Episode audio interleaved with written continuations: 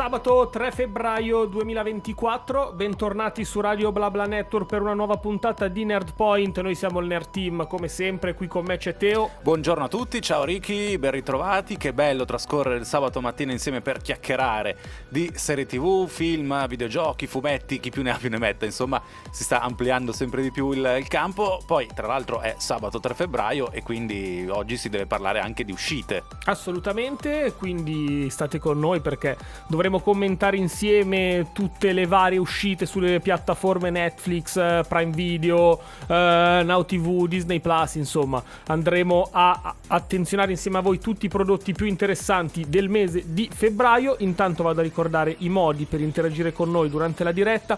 Potete scriverci al 339-8420154 e seguire Radio Bla Bla Network su Instagram, Facebook e TikTok. Dove trovano invece noi di Nerd Point? Allora, noi dovremmo essere, se non ricordo male, su Twitter, che però adesso lo stiamo abbandonando per Threads, e poi anche Instagram, ovviamente. Assolutamente, assolutamente. È stata la settimana anche del finale di stagione di Percy Jackson. Ah, è vero, dobbiamo commentarlo. Tu l'hai visto? Tu sei andato al cinema, non l'hai visto? L'ho vista il giorno dopo, sono andato al cinema, ho visto Povere Creature di Lanthimos, altro film candidato agli Oscar. E così dopo vi dico qualcosina. Quindi dopo dobbiamo commentare sia Povere Creature sia soprattutto Percy Jackson, che l'abbiamo visto entrambe. Non so se tu, Ricky, sei sempre dell'idea poi di realizzare un podcast con spoiler. Vediamo se ha ancora senso parlare di spoiler, visto che comunque un prodotto c'è il libro, ci sono stati i film, quindi esatto, chi li ha seguiti sa già. Fan della saga sanno già più o meno cosa è successo. Vedremo se andare ad approfondire l'argomento. Intanto inizia Nerd Point. Allora, abbiamo già detto alcuni degli argomenti che tratteremo nel corso delle 2 ore di oggi qui su Radio Bla Bla Network all'interno di Nerdpoint, però secondo me l'evento della settimana è uno solo, Ricky, ovvero l'uscita giovedì a luna di notte, anzi era il mercoledì luna di notte, giovedì, di Mare Fuori, la nuova stagione, quarta stagione, giusto? Quarta stagione, 6 episodi, conosco tantissime persone che di notte si sono fatte la maratona per vedere questi primi 6 episodi, poi usciranno gli altri tra qualche settimana, se arriverà a completamento della stagione. Tu, Ricky, quanti ne hai visti? 5. 5 su 6? 5 su 6. E quando li hai visti, scusa, hai passato alle sere? Ho visto... O al lavoro li hai visti? 3 episodi giovedì sera e 2 episodi ieri sera. Eh sì, infatti ci sta. E Percy Jackson dove l'hai messo? Percy Jackson l'ho messo, fammi pensare, quando l'ho visto Percy Jackson, l'ho visto... giovedì, prima di iniziare i primi 3 episodi di Mare Fuori. Giovedì sono andato a letto all'una, tipo. Colpa di Mare Fuori, che sì, ti ha tenuto incollato allo schermo. Ma quindi com'è? Allora, intanto per quanto riguarda il palinsesto chiedo anche aiuto da casa, così magari vengono al nostro supporto. Perché sono usciti i primi 6 episodi su Rai Play.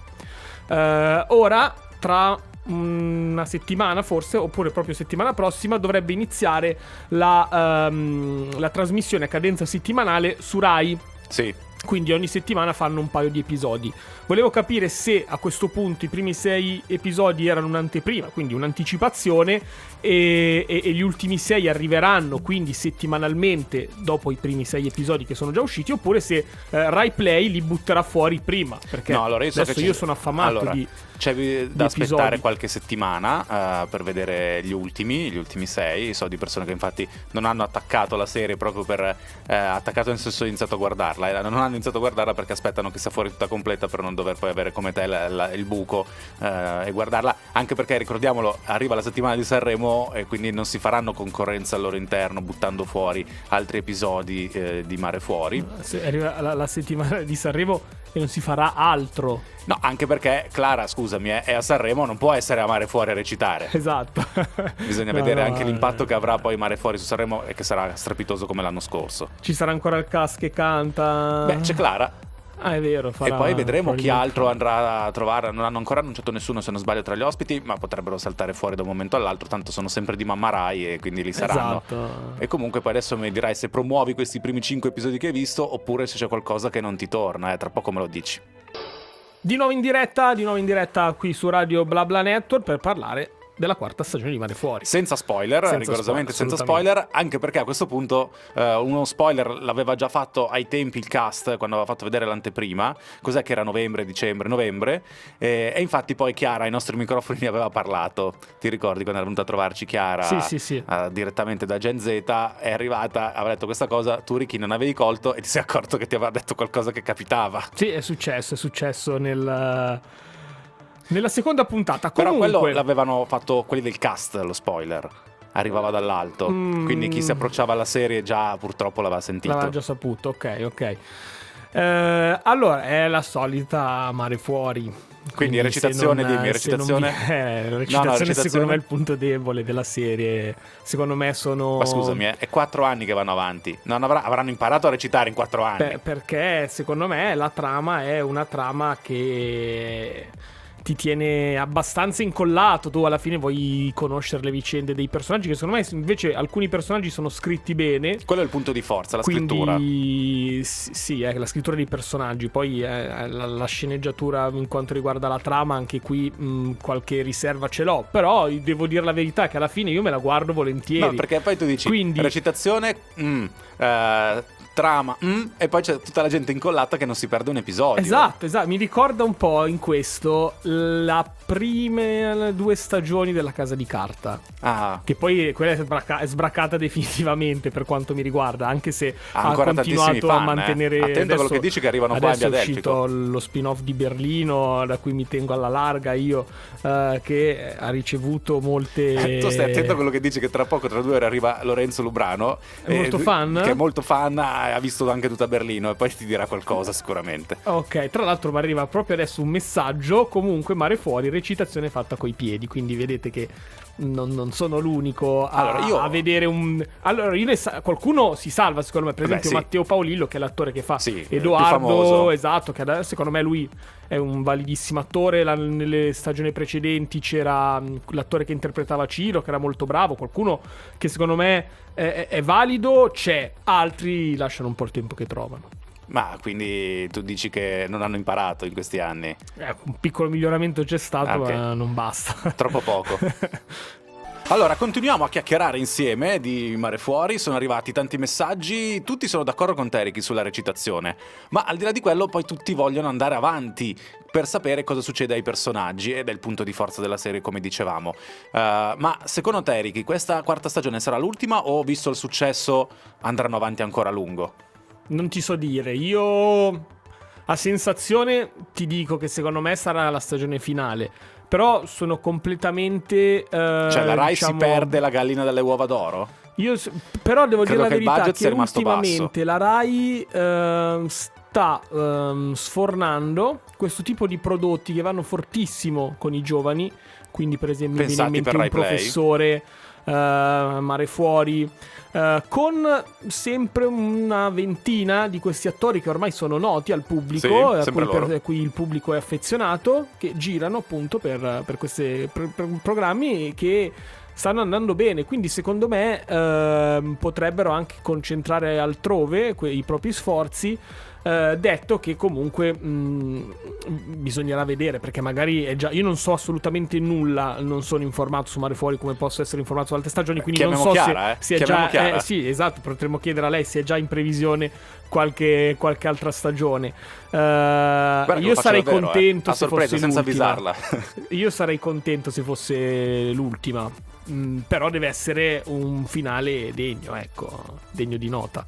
Sì, non ti chiedo cosa ti aspetti, perché avendo visto solo il primo episodio della prima stagione io, e avendolo abbandonato lì dopo, abbandonato subito. Io con la recitazione così non ce l'ho fatta, devo essere sincero, anche la trama non mi aveva catturato, le vicende dei personaggi un pochettino sì, però poi c'era un sì, 2 no, sai quando uno fa la colonna da una parte sì, da una parte no, e dici... allora, tra l'altro viene svelato subito quello che è stato un po' il cliffhanger della terza, no, assolutamente, della terza stagione precedente, che ci aveva lasciato con il dubbio, in cui c'era una vicenda in cui c'era Rosa Ricci, Carmine Di Salvo e Salvatore Ricci, che si era sentito un colpo di pistola, non si sapeva chi aveva sparato a chi, e questo arcano viene svelato giustamente in apertura del primo episodio, quindi... che ha sparato al signor Barnes, ti ricordi? Esatto. L'episodio si chiudeva così, quello dopo si riapriva con la scoperta. Di nuovo in diretta qui su Radio Bla Bla Network, stavamo parlando della quarta stagione di Mare Fuori e Teo mi diceva a microfoni spenti che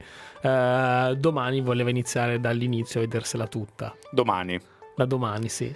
Domani devo andare a gran maratona a festeggiare il compleanno di mia mamma, non ho tempo di guardare Mare Fuori. Sai come le scuse che si davano per non fare i compiti, no? Quindi... con parenti morti più di una volta. No, io quello non l'ho mai fatto. Neanch'io, neanch'io, però so. No, Mare Fuori l'ho detto, purtroppo, vista la prima, il primo episodio della prima stagione non ce l'ho fatta. Ho detto, ma perché la gente se lo guarda? Però effettivamente ha un punto di forza e quindi molte persone si sono affezionate. Tra l'altro, permettimi di dire una cosa. È una serie pensata per un pubblico adolescente, sì, ma è riuscita a coinvolgere tutte le età, e questo vuol dire che c'è qualcosa dentro, sì, perché anche gente di 40, 50, 60 anni si guarda Mare Fuori, si appassiona alle vicende di questi personaggi e uno dice ok, l'hanno pensato per fare il teen drama, invece sono riusciti a colpire tutti, a catturare tutti, complimenti. Esatto. Sarò io che sono diverso, ecco, che non ce la faccio. Sì, è un problema infatti mio. È un problema probabilmente di genere che non appassiona, ma è una serie che va forte, e quando una serie va forte evidentemente qualche merito ce l'ha. Tra questi meriti, secondo me, c'è quello legato alle musiche, alle colonne sonore, che ormai sono diventate iconiche. A parte la sigla, tra dischi d'oro, dischi di platino che Matteo Paolillo si porta a casa, la canzone di Clara, Origami all'alba, che è famosissima, ma ci sono anche tantissime canzoni che vengono inserite all'interno di particolari momenti di ogni episodio, che ormai sono riconoscibili appena parte la prima nota, sì, e le persone, diciamo, che si gasano o si deprimono quando arriva una determinata musica. Sono curiosissimo a questo punto di vedere quello che succederà negli ultimi 7 episodi, negli ultimi 6, ma io ne ho visti 5. E poi ci sarà una quinta stagione. E poi, a quanto pare, ho fatto adesso una ricerca veloce, vogliono già confermare una quinta stagione, in realtà vorrebbero che uscisse già tra un anno, quindi per esempio febbraio 2025, questa è un'ipotesi. Devono battere il ferro finché è caldo, e secondo me devono utilizzare, perché l'anno scorso ha funzionato e funziona benissimo anche il traino di Sanremo, riescono a collegare le due cose e a scambiarsi il pubblico. Esatto. Quindi funziona molto bene. Esatto. Vedremo se anche quest'anno sul palco dell'Ariston scenderanno tutti gli attori del cast di Mare Fuori. E allora fateci sapere cosa ne pensate della quarta stagione di Mare Fuori, che aspettative avete per il finale, se avete delle ipotesi particolari, e fateci sapere se invece al contrario nostro ritenete la recitazione degli attori valida. In ogni caso potete farcelo sapere al 339-8420-154. Vi invitiamo poi a seguire Radio Bla Bla Network su Instagram, Facebook, TikTok e Twitter. Seguite invece noi di Nerd Point sia su Instagram che su Threads.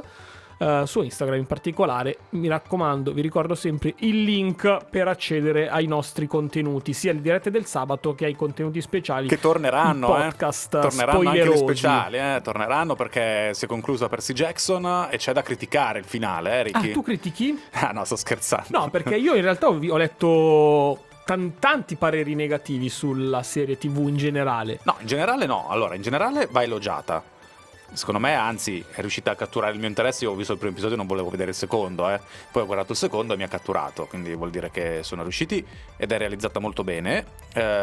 Cresce fino all'episodio finale, che ha un calo, secondo me, l'episodio finale. Però effettivamente è un classico finale di stagione, e quindi rimane tutto aperto, anzi c'è anche un piccolo colpo di scena che uno magari non si aspettava. Oddio, adesso io dico queste cose, in realtà uno ha letto i libri, ha visto i film, lo sapeva il colpo di scena, però io che non avevo visto nulla non me l'aspettavo quel tipo di colpo di scena lì, però l'ho trovato un po' fiacco rispetto al precedente. È vero.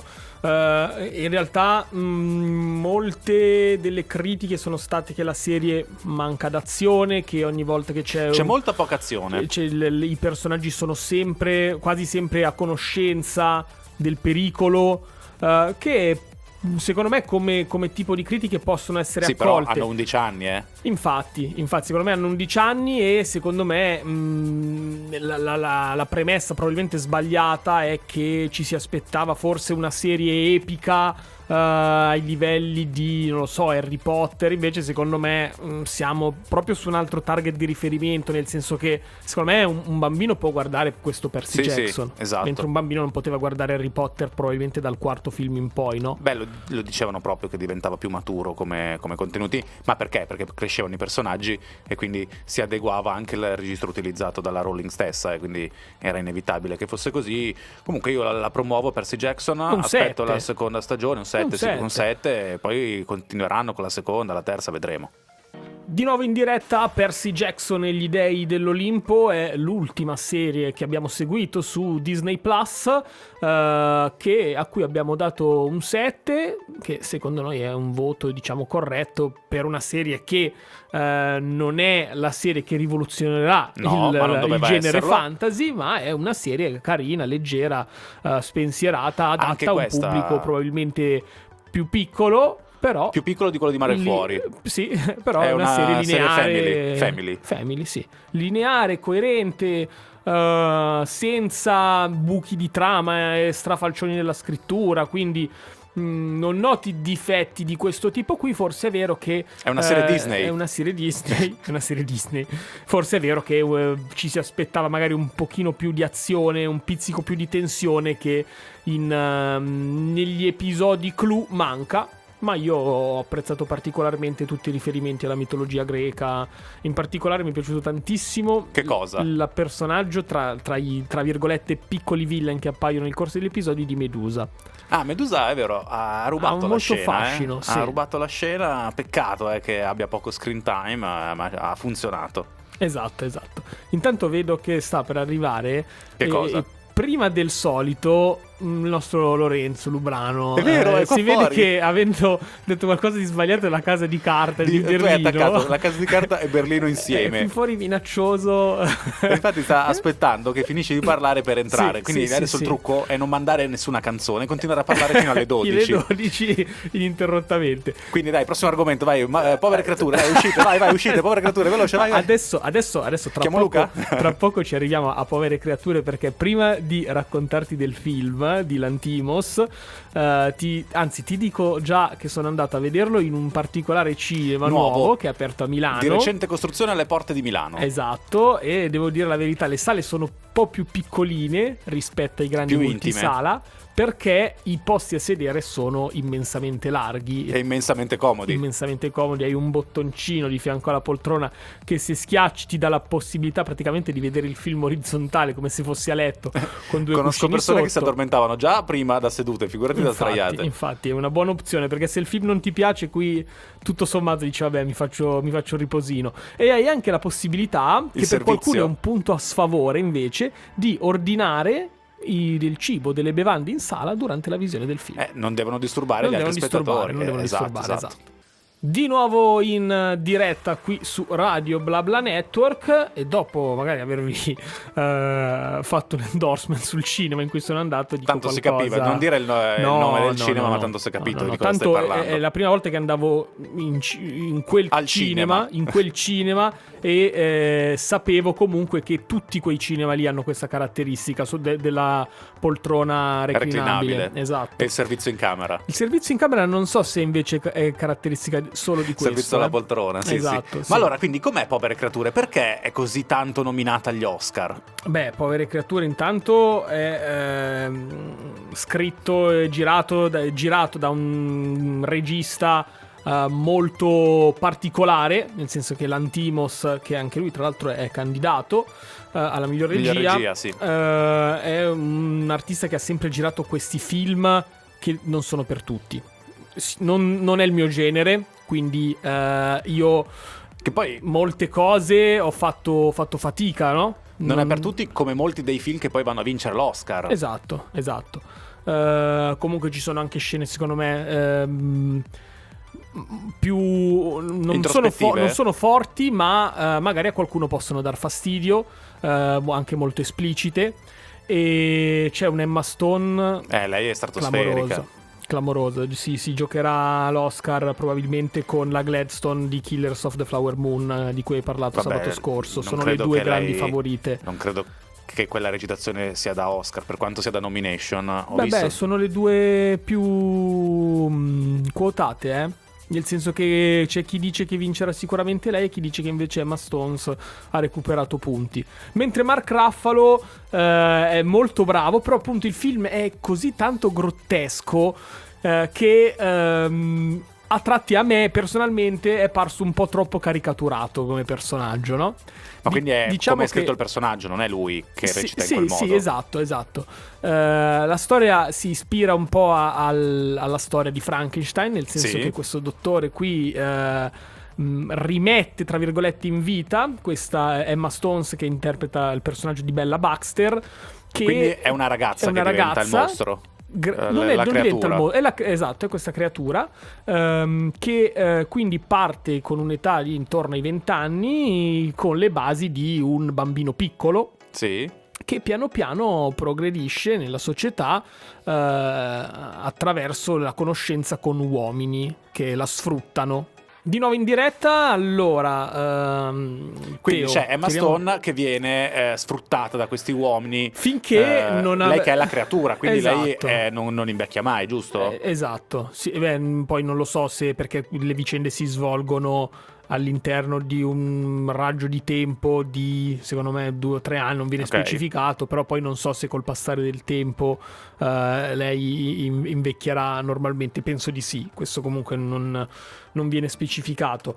Viene sfruttata inizialmente da altri uomini, finché lei poi piano piano, grazie anche ai consigli di altre persone, altre donne incontrate nel corso del film, impara a essere autonoma e impara lei a far, diciamo, soffrire le persone che inizialmente la stavano sfruttando, no? Mark Ruffalo viene portato all'esasperazione da quindi poi lui che subisce subisce il fascino di Bella Baxter. Devo dire la verità, se già conoscete questo regista e quindi sapete quella che è la sua scrittura, il suo modo, il suo genere di film molto grottesco, penso che questo film possa darvi quindi soddisfazione. Andate sul sicuro. Se non siete amanti del genere, dovete provare con un film di Lanthimos e capite subito se è un qualcosa che può far per voi o no. Per me era la prima volta, no? E com'è stata questa prima volta? Non è stata semplice, però tutto sommato devo dire che il film è particolare, dura 2 ore e 20, ma non ti pesano mai, anche se secondo me la maggior parte degli argomenti che il film vuole portare si esaurisce in 1 ora e mezza, ecco, 1 ora e mezza, 1 ora e 40, poi dopo c'è il finale, quindi a un certo punto forse è anche un po' ridondante, però invece ci sono persone un po' più competenti di me che l'hanno adorato, quindi forse sono io il problema in questo, però ecco, nonostante sia di 2 ore e 20 non dici mai che palle, anche perché poi il film è anche molto veloce, sì, ma poi nelle battute, nei dialoghi, cioè è un film in cui ridi anche, no? Ah, ok, c'è un ritmo frenetico. Sì, ha dei tratti, non dico da commedia, ma in alcuni dialoghi sono appunto proprio grotteschi e quindi ridi durante il film. Quindi non è sicuramente noioso, non è pesante e è sicuramente la candidatura agli Oscar è più che meritata. Il pagante Villabanks con Spingere, il nuovo singolo. Stavamo parlando di Poor Things, Povere Creature, e da quello che tu mi hai descritto mi sembra di cogliere che ci sia all'interno del film tanti temi cari al movimento femminista, e quindi io ti volevo chiedere, viste le polemiche che hanno fatto proprio le femministe sulle poche candidature, le poche nomination per Barbie, che in realtà poi sono tante le nomination, volevo chiederti se non si fossero perse questo film a questo punto. Infatti mi sembra molto... è un manifesto al femminismo in maniera diversa rispetto a quello di Barbie. Probabilmente sono 2 prodotti che puntano anche a target differenti, e secondo me il fatto che all'interno di un'unica cerimonia, all'interno di un unico anno degli Oscar, continuino diverse candidature sia Barbie che Povere Creature è un bel segnale. Quindi le polemiche ci sono state, ci saranno sempre, mi sento di dire che almeno per quanto riguarda il tema del femminismo, direi che quest'anno forse sono un po' esagerate. No, anche perché poi Povere Creature potrebbe addirittura vincere. Sì. Allora, io continuo a dire che secondo me vince Oppenheimer. Però ecco, un po' di film me ne mancano. Il mio obiettivo quest'anno è vedere tutti i film nominati entro la cerimonia degli Oscar. Quindi... Tanto Oppenheimer ho visto che è su Prime Video, ma quello l'hai già visto. Oppenheimer l'ho visto, Povere Creature l'ho visto. Il prossimo sarà Killers of the Flower Moon, che ho visto tu su Prime. Barbie spero che mettiti nel weekend a guardarlo, Ricky. Sì, infatti potrei anche spezzarlo. No, non si spezzano i film.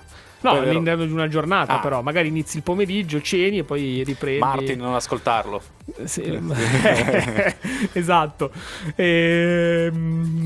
No, hai detto Martin, mi è venuto in mente l'altro Martin che sto weekend ha fatto polemiche. E poi piano piano andare a recuperare gli altri. Ecco, voglio vedere assolutamente nel minor tempo possibile Anatomia di una caduta, che dicono essere, ne stanno parlando molto bene. Bisogna capire, è già al cinema da noi o è già uscito? Non lo so se è già al cinema, se uscirà prossimamente o se uscirà su piattaforma. Vedremo e poi comunque lo guarderemo e ve lo racconteremo sempre qui a Nerd Point. Di nuovo in diretta per la seconda ora di Nerd Point qui su Radio Bla Bla Network. Siamo io e Teo.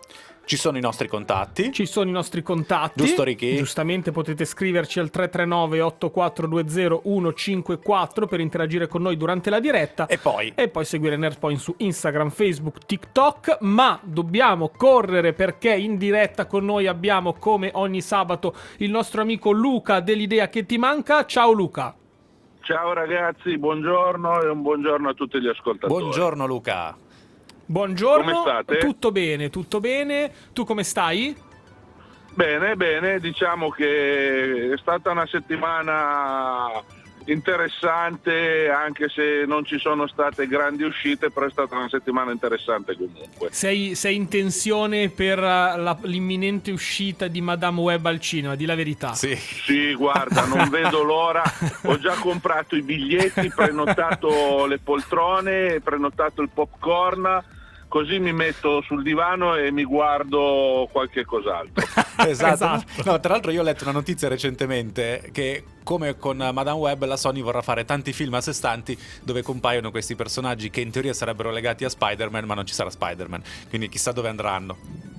Io veramente rimango allibito dall'ottusità di voler fare un qualcosa dove non c'è il fattore scatenante. È come se volessimo, non lo so, parlare della storia dei Chicago Bulls degli anni 90 senza menzionare, senza far vedere mai Michael Jordan. È una cosa completamente assurda. Che poi, se ci pensi Luca, adesso c'è stato un caso invece dove ha funzionato, no? Mancava il fattore scatenante e il film ha avuto successo. Sto pensando a Joker. Allora, sì e no, perché comunque io ribadisco su questo sono d'accordo, il concetto poi, che già dissi una volta: se il titolo del film di Joker fosse stato una giornata di ordinaria follia 2 piuttosto che il pagliaccio Baraldi, come film avrebbe funzionato lo stesso. È vero. Non è che ha funzionato perché era il Joker, perché c'era un grandissimo artista, perché è stato scritto in una certa maniera, un'opera assolutamente fuori dal cinecomics classico, però avrebbe funzionato a prescindere per come è stato strutturato, però non c'entra comunque niente col Joker. Sì, è vero, quello non è Joker, e il fatto di chiamarlo Joker e ispirarsi al nemico di Batman serviva a portare la gente al cinema, secondo me. Però... Esatto, è stata un po' una furbata per cavalcare l'onda del successo dei cinecomics. Ecco, a proposito di villain, c'è una domanda che si trascina da qualche settimana, nel senso che non sono mai riuscito a fartela e te la faccio adesso, no? Si fa un gran parlare di Kingpin, poi è tornato anche sul piccolo schermo, interpretato da Vincent D'Onofrio, che è un Kingpin e un Wilson Fisk straordinario. Ti volevo chiedere di una storia che molto presto magari troveremo anche o sul piccolo o sul grande schermo, ovvero Wilson Fisk, Kingpin, che diventa sindaco di New York, una storia a fumetti. Esatto, nei fumetti c'è stato un periodo in cui la Marvel ha cercato di dare una sferzata veramente intensa alla storia di Devil, rendendo appunto Kingpin il sindaco di New York, che fa una guerra spudorata, non in maniera particolarmente gentile nei confronti di Daredevil. Diciamo che è un ciclo di storie che è stato anche abbastanza interessante. Sicuramente può essere un buono spunto da utilizzare per la serie di Daredevil, per il proseguo della serie del live action. Bisogna sempre vedere come verrà adattato, come verrà spiegato, come verrà strutturato. Io ribadisco sempre il concetto: non dobbiamo essere dei talebani dei fumetti, dobbiamo accettare che ci siano degli adattamenti, perché ogni media ha il suo linguaggio, ha le sue tempistiche, al suo modo di proporre le cose, però non devono neanche snaturarle troppo. Quindi vediamo cosa verrà proposto nella serie, e secondo me ci sono i presupposti per fare un buon lavoro. Il fumetto si trova in versione omnibus, c'è qualcosa? Allora, se non ricordo male, dovrebbe esserci qualcosa in cartonato o brossurato, perché dovrei rivedere di quale autore l'aveva scritto per vedere se è già uscito in omnibus. In questo momento, così su due piedi, non ricordo l'autore del ciclo delle storie. Se dovesse essere di Bendis, allora è già presente negli omnibus appunto dedicati alla run di Bendis. Però sinceramente, così su due piedi, non ricordo l'autore della run. Ok, quindi dovesse essere di quell'autore, avresti l'omnibus con tutte le storie, non solo quella. Esatto, con tutte le storie scritte dall'autore, perché ricordiamo, gli omnibus e gli absolute sono dei formati che nascono apposta per racchiudere o un ciclo completo di storie. Faccio un esempio su tutti di imminente uscita, si spera, perché Compagnini poi non si ha mai la certezza, comunque di imminente uscita l'omnibus dedicato a The Batman Adventure, dove c'è tutta la saga del fumetto tratto dalla serie TV, oppure può essere una raccolta di storie dedicate ad un singolo autore, come potrebbe essere il Devil di Frank Miller, il Daredevil di Bendis, oppure il Batman di Snyder, il Batman di Miller sempre, oppure il Daredevil di Saul. Diciamo che c'è l'imbarazzo della scelta. E quindi poi vedremo, tra l'altro hai detto vediamo se le uscite saranno regolari, perché mi sembra capire che nell'ultimo mese di uscite ce ne sono state davvero poche tutte le settimane. Guarda, diciamo che tendenzialmente da metà luglio dell'anno scorso, un po' per problemi oggettivi, quindi io non faccio neanche quello che punta poi il dito e dice cattiva Panini, però un po' per problemi oggettivi, un po' per vai a capire la scelta di pubblicare la roba solo in concomitanza di determinati eventi, le uscite si sono un attimino arenate. Diciamo che rispetto alla normalità siamo a un 50-60, no, diciamo più 60-65% delle uscite rispetto a prima. Parlo di uscite come novità, non di ristampe. Allora, io fermo Ricky che deve farti una domanda, ma prima c'è la prossima canzone, Airplane Tickets di Pharrell Williams, e poi continuiamo a chiacchierare insieme, Luca. Di nuovo in diretta, di nuovo con Luca dell'Idea che ti manca, a cui volevo fare non so, i complimenti, comunque apprezzare due delle ultime pubblicazioni sulla pagina Instagram dell'Idea che ti manca, ovvero i fermalibri della DC Comics, che arriveranno prossimamente, giusto? Esatto, sono in preordine fino al 4 febbraio, diciamo che poi tendenzialmente noi i preordini li lasciamo sempre un po' più aperti, ovviamente si perde quello che è il vantaggio dello sconto del preordine, però comunque passata la data del preordine si può comunque ordinare il prodotto in attesa di uscita. Esatto, io vedo che c'è quello con il tetto del Daily Planet e quello del Gotham City Police Department con appunto il bat segnale, bellissimo. Esatto, sono dei prodotti veramente veramente belli, tra l'altro sono realizzati da una ditta che abbiamo scoperto l'anno scorso per puro caso, che fa veramente un sacco di prodotti, diciamo i classici ciappapulver, no? Da mettere lì e prendere polvere sullo scaffale, però fatti veramente veramente bene, veramente veramente curati, molto molto belli, molto interessanti. Oh sì, esatto, anche dalla foto sembrano di ottima fattura, così come di ottima fattura e soprattutto ruba l'occhio la luce lunare di E.T. La sfera è stupenda, è stupenda. È veramente bella, tra l'altro il dettaglio della luna è fatta veramente bene.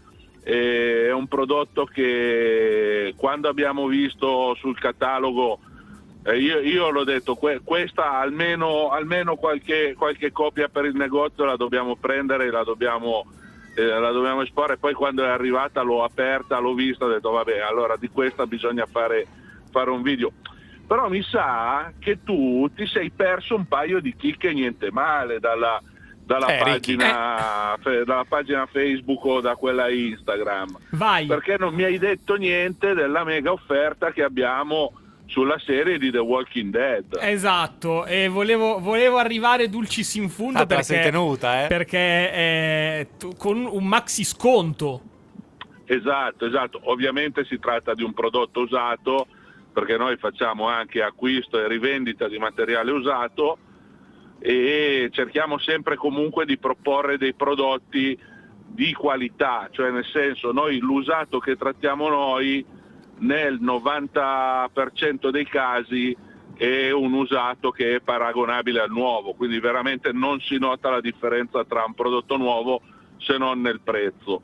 Poi capita anche a volte dove in realtà abbiamo dell'usato che è molto vissuto, però in quel caso lì poi lo proponiamo con sconti ancora ulteriori, quindi diciamo che mediamente su un usato pari al nuovo noi viaggiamo su una scontistica che oscilla tra il 35 e il 50%, se capita un usato molto vissuto lo proponiamo anche attorno al 60-70% sul prezzo di copertina. Esatto, e ci sono 32 volumi. Quindi la serie completa? Esatto, la serie completa. Se uno volesse cimentarsi nel recupero della saga, acquista in blocco tutto quanto e almeno non ha sbattimento di andare a cercare i volumi in giro. Anche perché poi oltretutto hanno la particolarità che sono tutti in prima stampa. Quindi oltretutto c'è anche, se uno ha questo feticcio della prima edizione, ha anche appunto il fatto che sono tutti in prima edizione. Quindi l'ideale per un collezionista. Una cosa che mi premeva segnalarvi è che c'è in uscita quest'anno con Panini il manga dedicato a Magic, intendo Magic il gioco di carte, sì. Che saranno 12 numeri, sono leggermente in ritardo perché avrebbero dovuto iniziare a pubblicarlo a dicembre dello scorso anno secondo il piano editoriale, slitta di qualche mese, ma comunque uscirà. Saranno 12 tankobon e ogni tankobon, quindi il classico formato manga che siamo abituati, e ogni manga avrà allegata solo per la prima tiratura una carta di Magic, adesso non ricordo se in inglese o in giapponese, da collezione, comunque giocabile, però presente solo ed esclusivamente per la prima tiratura del manga. E quindi avranno un valore pazzesco poi da un punto di vista. E quindi diciamo che i collezionisti sicuramente saranno invogliati a cercarle, anche perché sono carte che non si trovano nei marchi di nessun tipo. Quindi anche questo prodotto da io me li segno tutti, poi vado a fare le scorte, e li rivendo qualche anno dopo. Luca, so che volevi parlarci di una fiera invece. Esatto, si terrà a Cortona, che dovrebbe essere in provincia di Arezzo se non ricordo male, comunque è in Toscana, adesso sì. non voglio, però dovrebbe essere Arezzo. Si terrà l'ultimo weekend di maggio e il primo weekend di giugno, quindi il 25 e il 26 maggio e l'1 e il 2 giugno. Sarà un evento particolare perché non sarà il classico Comics and Games che molte organizzazioni ormai ci hanno abituato, ma sarà un evento incentrato sugli ospiti, dove faccio giusto 2 o 3 nomi. Ci saranno ospiti del calibro di Charles Vess, che è stato uno dei disegnatori di Sandman. Ci sarà come ospite Elena Casagrande, che è un'artista italiana diciamo emergente, in realtà è già emersa da tempo, però a livello Marvel è considerata una delle emergenti, e ci sarà tra gli altri Gabriele Dell'Otto, che è uno dei più grandi illustratori italiani, che lavora Marvel, DC, giusto per dire una cosa su tutte, ha realizzato le tavole dell'ultimo adattamento della Divina Commedia, quindi lui ha illustrato la Divina Commedia, è un artista veramente fenomenale. Ecco, loro saranno gli ospiti e saranno il cuore pulsante della fiera. Noi saremo presenti lì proponendo appunto il materiale di questi artisti, dove se uno arriva e vuol farsi fare una dedica, vuol far realizzare uno sketch, avremo copertine bianche o comunque monocolore dove l'artista può disegnare, avremo uscite particolari da poter acquistare per potersi poi far autografare dall'artista. Sarà un evento dedicato al fumetto e agli artisti del fumetto, dove realmente loro sono il centro nevralgico dell'evento. Quindi si torna un po' all'antica, si recupera la dimensione classica della fiera del fumetto. Esatto. Diciamo che questa è una strada che nello specifico questa organizzazione sta battendo per il secondo anno, perché l'ha già fatta l'anno scorso, questa è una seconda edizione. C'è a Como un evento similare, adesso non ricordo, mi sembra sì, verso inizio maggio, un evento similare dove arrivano artisti stranieri di grande richiamo, però ha dei costi veramente esorbitanti, perché comunque si parla di ingressi tra i 100 e i 150 euro a biglietto per entrare. E poi hai la particolarità che è una fiera organizzata come se fosse una convention americana, quindi sì. Tanti tavoli, tanti artisti, nessun venditore, però tu quando vai da un artista, poi dopo a seconda di come è lui in buona, ti può fare l'autografo come no sull'albo senza farti pagare nulla, oppure ti può chiedere di pagargli un contributo per la firma, per lo sketch, per le commission. Diciamo che è una fiera dove uno va e sa già che deve mettere pesantemente mano al portafoglio. Vabbè, perfetto. Quindi poi dopo ne riparliamo di questa qua in Toscana, vediamo anche con Nerd Point se riusciamo a raggiungervi o meno, comunque c'è tempo, avremo modo di organizzarci. Intanto ti ringraziamo Luca, come al solito contributo prezioso, ci vediamo tra 2 sabati. Ci sentiamo tra 2 sabati. Esatto, ci sentiamo tra 2 sabati, perché settimana prossima io sarò via, cercherò di fare un resoconto live sui social del negozio, quindi prevalentemente Facebook ed Instagram, e poi eventualmente ricaricarlo anche su YouTube o TikTok, perché devo andare in Toscana per fare un ritiro di alcuni pezzi particolari da collezione che un ragazzo ha deciso di venderci, e quindi faremo per la prima volta, proveremo l'ebbrezza dell'idea che ti manca on tour o on the road per il recupero di questo materiale. E troveremo poi tutto sui tuoi social, sui social dell'idea che ti manca. Grazie Luca, ciao. Ciao Luca, grazie. Ciao, buona giornata. Ciao, ciao. Di nuovo in diretta salutiamo Luca che è stato con noi ai nostri microfoni e andiamo a vedere quelle che saranno le uscite. Ma prima ricordiamo i contatti, perché anche voi da casa o all'ascolto potete chiacchierare con il Nerd Team. Quindi Ricky? Fateci sapere quale uscita attendete di più scrivendo al 339 84 20154. Seguite poi Radio Bla Bla Network su Instagram, Facebook, TikTok.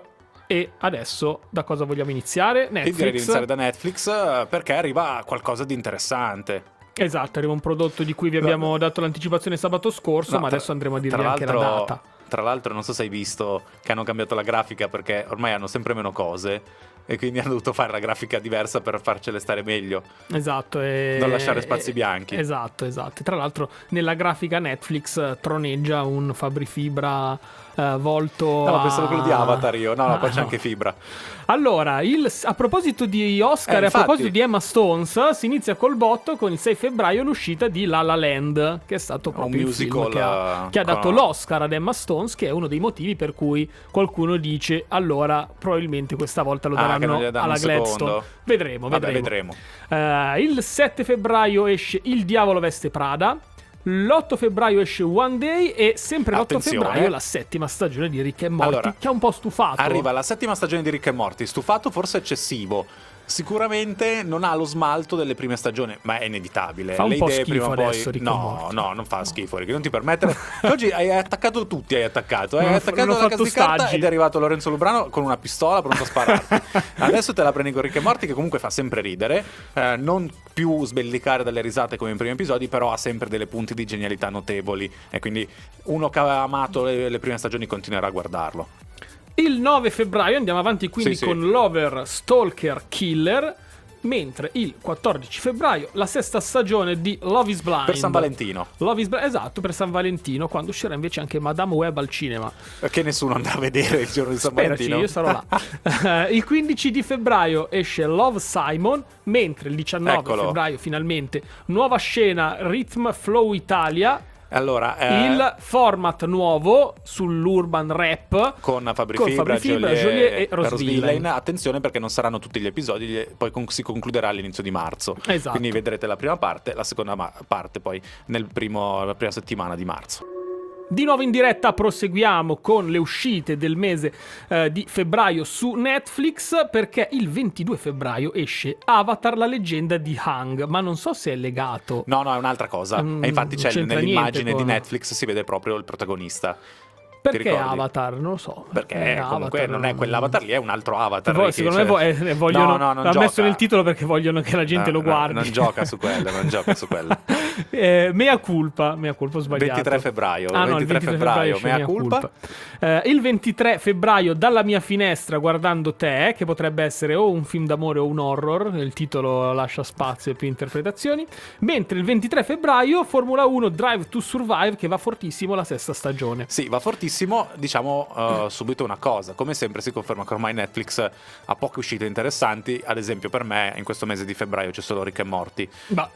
Sì. No, è vero, dai, mettiamolo anche nuova scena. Mettiamo il talent show hip hop. L'X Factor in versione hip hop. Mentre Prime ha altre cose altrettanto interessanti. Il primo è già uscito, quindi la quarta stagione di Naruto Shippuden. Quindi quando sono più grandi.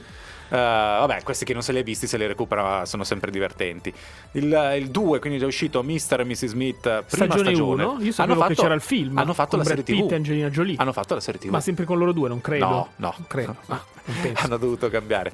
Poi il 9 invece, quindi in uscita ci sono Upgraded, Amore, Arte e Bugie. Abbiamo poi Wolf Like Me, la seconda stagione, e la terza stagione sia di Dragon Ball sia di Dragon Ball Z. Quindi sia da quando è bambino sia quando cresce. Sempre Prime dà sempre molto spazio anche agli anime. Adesso hanno preso Dragon Ball, Naruto, Gli manca solo One Piece, ma One Piece ce l'ha Netflix e arriverà su Netflix. Tra l'altro su Netflix arriveranno gli episodi dal 1000 in poi, mi sembra di capire, non ci saranno i precedenti perché hanno fatto l'accordo. Ok, ok. L'11 di febbraio il Club dei Cuori Infranti, mentre il 12 febbraio Pensati Sexy. So. Ecco, Pensati Sexy, Ricky. A proposito di Sanremo, sempre qui tutto sbattuto male.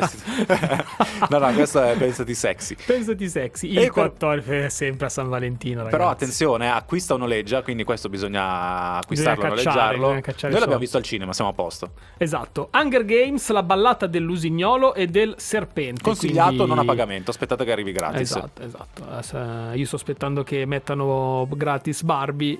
Arriverà prima o poi. Sì, da mo' che sto aspettando. Stiamo aspettando da tanto. 16 febbraio, Land of Bad e This Is Me Now, con quindi questa nuova versione. E tra poco continuiamo con le novità di febbraio di Prime Video.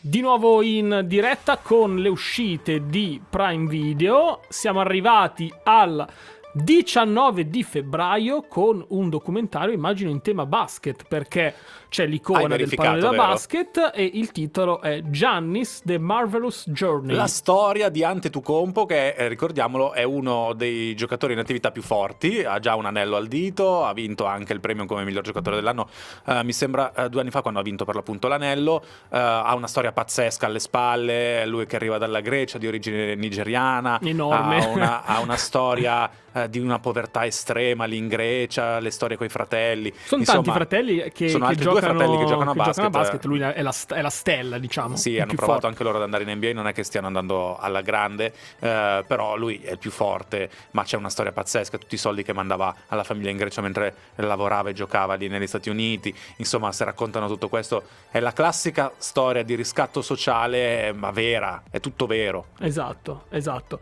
Andando avanti con il 20 febbraio, grande classico, un grande film di Tarantino che è C'era una volta ad Hollywood. Fantastico, guardatevelo, racconta proprio com'è il cinema, com'era il cinema, come si facevano i film. Poi è una storia molto molto divertente in stile tarantiniano, ovviamente anche tanta violenza. È Tarantino e merita di essere visto solo per quello. Brad Pitt e Leonardo DiCaprio sugli scudi. Sono fantastici, bellissimo. Sono fantastici. Il 22 di febbraio, ecco, LOL Talent Show, chi fa ridere è dentro. Ecco, fanno il talent show per cercare nuovi comici, perché alla lunga fuori di fare LOL finivano i comici, no? Quindi hanno bisogno di nuovi. Vuoi andare a fare un po' di stand up? Ma non penso sia il mio. Perché Ricky fa stand up comedy, non lo sapevate? Adesso quando è che è la tua prossima data? Prossimo spettacolo 30 febbraio, io non mancherò assolutamente. Il 23 di febbraio il secondo miglior ospedale della galassia stagione 1.